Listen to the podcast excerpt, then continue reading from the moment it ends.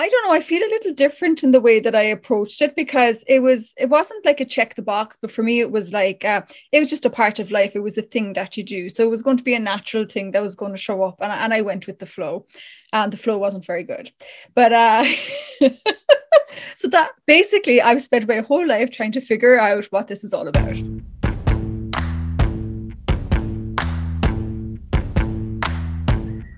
Hello, everyone. Welcome to the Relationships Done Different podcast. We are your hosts. My name is Paula Peralta, and I'm joined by, I can see you on my screen. so, my name is Paula Peralta, and I'm joined by Melanie Mead, Justine McKell, and Christopher Hughes. So, we had the idea of developing the relationships done different podcasts based on the book relationship are you sure you want one? which was written by simone milasas and brendon watt.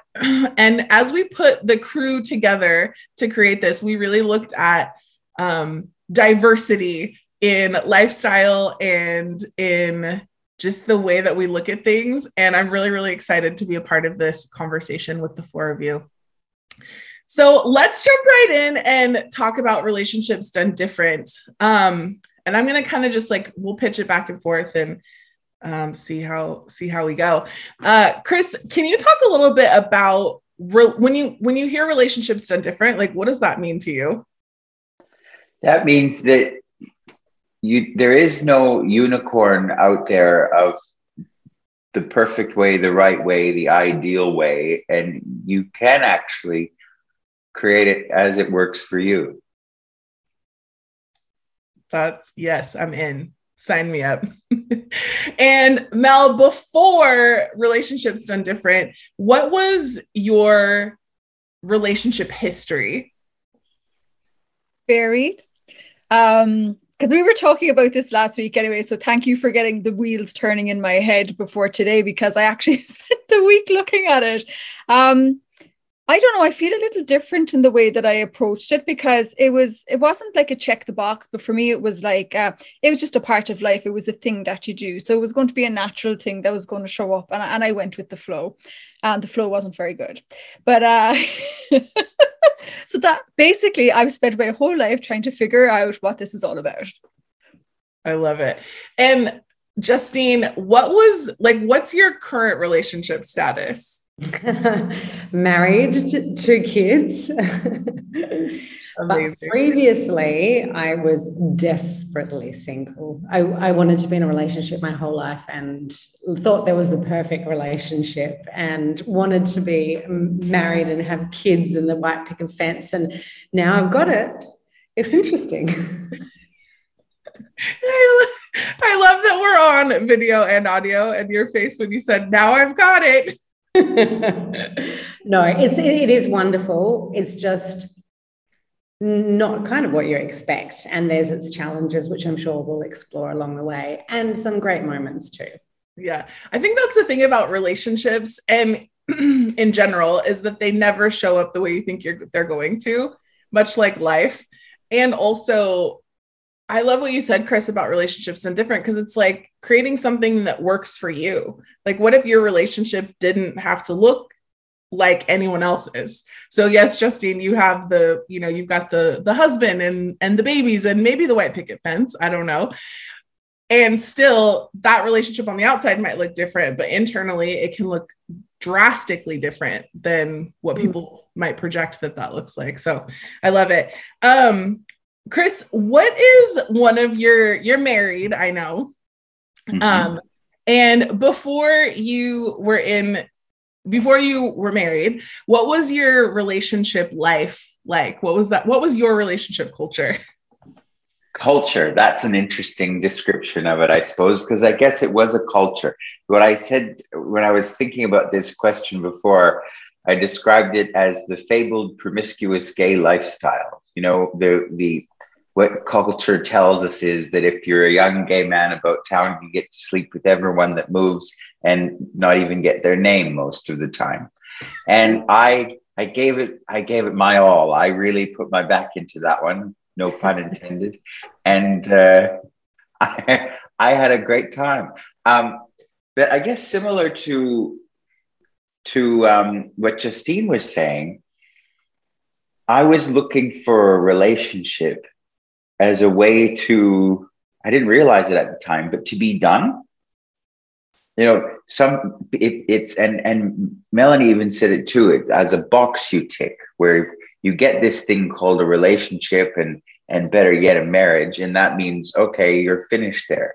Not like about a year ago, I moved into a new house with my husband, and Gary Douglas, the founder of Access Consciousness, said to me, Well, I guess you're done. You've got your forever home and your forever husband and your forever job and your forever car. I guess you're done. And when he said the words forever, which again, that's there in the marriage vows forever till death do us part. It felt like a jail sentence. Mm. And I realized, oh, that's what most people do. They look for a relationship to be done. Yeah. I think yes, yes, 100%. It's interesting. so I um I was married and was married for 2 years, got divorced and then went through the like what I kind of jokingly refer to as my hoe phase um where like I did all I did all the exploration after I had one failed marriage. and whereas a lot of people do it the opposite way, where they go out and they play and they explore and then they settle down, right? So it's been really interesting, especially after being introduced to the tools of access consciousness, because I had actually already been married for a little bit after uh, once I was introduced, and seeing the possibilities av- available with relationships done different, and that you can continue to create something different even after you tick the box, right? So even after you get married, you can still ask questions, even if you're not getting married, but you're choosing relationship, whatever that looks like, you can still ask questions and uh, grow and learn and have fun and have it look so different than anything else that's ever existed. So I am so grateful for this conversation and so excited for this podcast.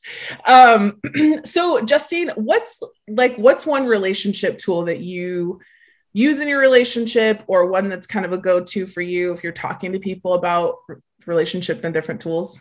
I think one that I probably need to go to a lot more is gratitude because it's just you forget it you become on this uh, like this train that you go go go drop the kids at school um, go do your work come home bath beds fall asleep in bed with them like it's just uh, it becomes a bit routine and you forget sometimes to stop and be grateful like my husband cooks dinner every night like that's amazing i don't ever go step into that kitchen for a number of reasons but he's like no no no you could conquer the world but you cannot come into the kitchen you know, I'll do the laundry and fold and stuff like that. So I'm not totally useless.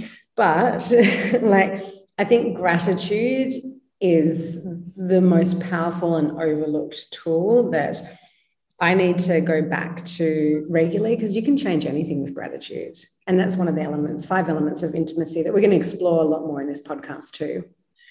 Yeah. Also, I once heard something that said, in this in the face of gratitude judgment cannot exist and one of the biggest killers in relationships is judgment. It's insidious. So you start, you know, you don't fold the towels the right way, or you don't wash the dishes or take out the trash when you're supposed to, or you're not having enough sex, or you're having too much sex, or whatever that is, right? Like there's just all these judgments that start to come away and really erode the possibilities that are available in relationship. So I love that. I love that thing about tools. Mel, what about you? Like what's the what's the best relationship advice you were never given? Oh dear. Um, I think actually you touched on it uh, earlier. It was that idea of creationship. It was um, it's that thing of where even Christopher was saying, you know, it comes to an end. I've done it. You know, what next? Rather than to keep creating together. Mm-hmm. And um, as I said at the start, I spent, I still do, spend a lot of time trying to figure out what's going on. And through that, it was actually just this constant exploration. So you know, um, a lot of people when I meet them, and you know, if they act like just general, you meet friends or whatever, or you know, somebody you meet for the first time, they, you know, are you married or do you have kids? And they assume all these things about you. And um, I actually get a great kick out of it because I have a son who's 20 years old and people never expect that to come out my mouth when I say to them. So they're they're looking at they've got life right, they've got married or they're in the perfect relationship and they have kids and in comes this this woman they do not expect to have a child that's so old and just says, Oh yeah, I I, I have that. And they're not sure how to sometimes how to take it. It's usually like, oh, that's the last thing I'd expected from you.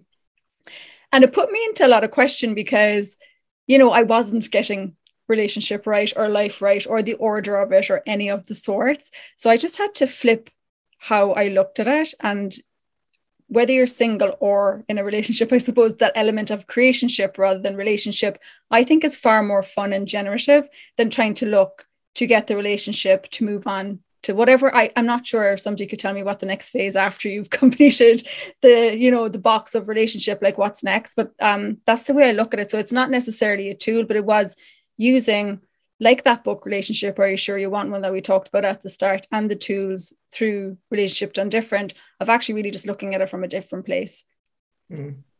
Mm. that's so cool yeah i i think it's interesting when you start to look at um the idea of creationship i mean so often when we go into relationships it's like there are we you know we talk about gender roles or the like phases of your relationship right? Like a honeymoon and then you go into the like all right now we're like really creating our lives together but it doesn't have that that energy of creation. It has this energy of like we got to buckle down. We're good we got work to do right? It becomes this like this drudgery. Um, and one of the things that I always love, Chris, when I talk to you about relationship is the fun and the play that you and your husband have together. What's the is there a secret? Like how do you how do you maintain that fun and that play in a relationship? Or what would you say to someone that's looking to create more of that in their relationships? Mm. well i i guess mm, i can sort of relate to a lot of what melanie and justine have both said about sort of overall advice and the ways to approach it. And i think the the most important thing for me in a relationship with that is the dirty dishes are never actually the issue. Mm. They're a symptom of something else that's going on. So, to keep that fun and that play going, you need to actually be willing to totally be um, honest with each other. But I don't mean honest as in sometimes people want to have these honest conversations, quote unquote, where they tell each other what's horrible about them and they have these sort of confrontations. And I don't know that that's actually all that constructive. But if you're willing to be really vulnerable together and say what's going on for you and how what's up for you, what's going on in your world, and share that kind of information, you can keep things fresh and keep them vibrant and keep to the core of why you actually like this person to begin with. I mean, I remember quite distinctly when I was looking for a relationship because there was like a really definitive time for me where I was like, okay, right, I'm kind of done playing. Let's let's find someone who I can create something greater with. And I looked around at all of the people that I know that were in relationships that I admired. And I went, okay, I'd like a bit of this, and I'd like a bit of that, and I'd like a bit of this relationship that I see as well. So to keep the, the that level of sort of fun and play and excitement, keep keep looking at what is the overall contribution of this person to your life. Not do they make as much money than me? Not do they do they push their chair in when they leave the table? You know all those niggly things that you tend to nag about that tend to kill the joy and the fun in the everyday. Yeah, and I love that. Makes sense. Is so Chris. It just so spoke to me. But even just let the dirty dishes be the dirty dishes, because I know I know I will never go to sleep without cleaning up the dishes. So, but sometimes it, I, if I just stopped and actually sat with my husband on the couch and enjoyed his company rather than the cycle. right and and mix a drink yeah. and sit together and go and go, you know, like my what I my favorite thing to do with with my husband is I call it watching channel 1. And channel 1 is the view from our balcony. Mm. And, you know, because so many relationships these days, you get into this rut of everyone sitting together, but you're all doing this. Mm-hmm. And no one's actually engaged with each other. Sorry for everyone out there listening. You can't see that I've picked up my phone to just mindlessly scroll through it. But taking a moment to actually be together. Yeah. Brilliant. It really is. You are. As Chris is cheersing his tea, I've got my Negroni cocktail. Ooh, love that. Lovely. You. That is wonderful. Um, cool. Okay. So when you, Justine, so you're like a professional, you have a amazing public relations business and you've got children and a husband now we just spoke about how do you manage all of those relationships like the relationship with your business, with your clients, with your husband, with your children? Like, what's your one piece of advice as you go into the creation of your life, or or well, just one tip? I would say I, I, definitely don't have it right. Um, I definitely have mum's guilt when I enjoy working, probably more than you know playing with my kids um, I definitely have a lot of guilt around, you know, I'm not being present with them. I'm trying to answer emails whilst I'm with them and multitask. But I think the one thing is just not making yourself wrong mm-hmm. because the kids can pick up on that energy. Um, so, yeah, there's a lot of balls juggling all the time. But what I'm trying to do now is like have that time off the phone, or if I'm taking the kids to the park to really enjoy the energy of them playing and watching their sweet bodies run and sliding down the slippery slide. And um, I just noticed that that kind of fills me up with a different kind of joy. And by stepping away from the emails, the computers, the booking interviews, and things like that, it actually fills me up in a different way. So you know, I was listening to uh, Emily Russell's energy shopping, and, and she was talking a lot about like that energy of the, the children or hugging um, your, your kids. So I really am more present with that as well. So I think it's like whatever you're doing, just really enjoy it and being in the moment. Like exactly what Chris was saying. If you're going to sit next to your husband, I mean, we're all guilty of scrolling on the phone, like up and down, hopefully not left and right on another dating app. But um, but it's it's yeah, I think it's just stopping and actually in, enjoying rather than the dishes or my to-do list or whatever I've got tomorrow. And I'm guilty of it, but I'm learning every day. Yeah. Well, I think you bring up a really good point that no matter what you're, whether you're in relationship, not in relationship, desiring it, not desiring it, like none of it's wrong. You're not wrong for desiring it. Um, you're not wrong for not choosing it. Anything that you've chosen up to this point, whether it was maybe not your best choice, um, been there, done that, can totally relate, right? Or uh, you're not wrong. So it's just it's that thing of um, I love what you said, Chris, about like just taking the pieces of like i actually like that or i would like a you know a relationship or a business or my relationship with my body or my friends whatever that is like actually getting clear on what it is you'd like to create and then and then wait like moving forward and allowing that energy to show up and those those people to show up and those those you know just all of that, allowing it to show up for you.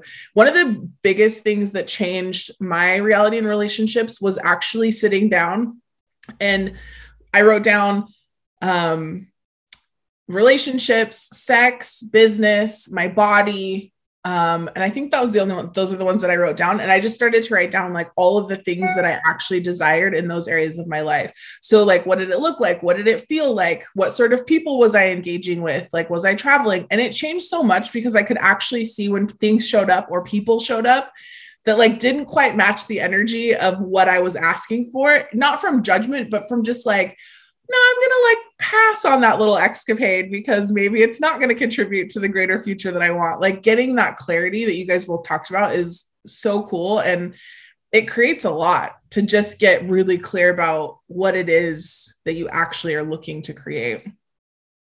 I love that. Mel, do you have anything to add on that? Yes, I do. I love what you said. There seems to be like a theme going, and I always feel like the party pooper that comes in on the end, and it, it starts with you. Um, you know, because a lot of the time we look outward for something and we want this and we want that. And when we don't get it, we might get stroppy or, you know, get fussy or anything. But anywhere you're not willing to be anything for you, you can't really kind of invite into your life. So it um for me it's it's very much that adventure of um what I would like to create as my life and having our relationship as an addition to it, something you know that doesn't complete it but definitely complements what I'm looking to create. I love that. Mm-hmm. Cool. Well, thank you all for taking some time to chat and i am so looking forward to see what where these conversations go um, so thank you so much chris and justine and mel for being here and what else is possible now we'll see you guys next time